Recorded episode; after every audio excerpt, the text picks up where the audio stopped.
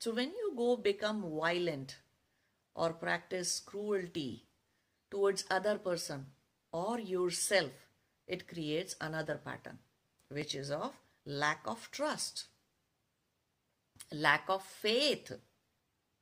And if there is lack of faith or lack of trust, then sooner or later there will be a third vritti or third pattern, third sanskara, which is about annihilation. Sarvanash. That is the third vritti. A third sanskara that Swadhisthana chakra holds.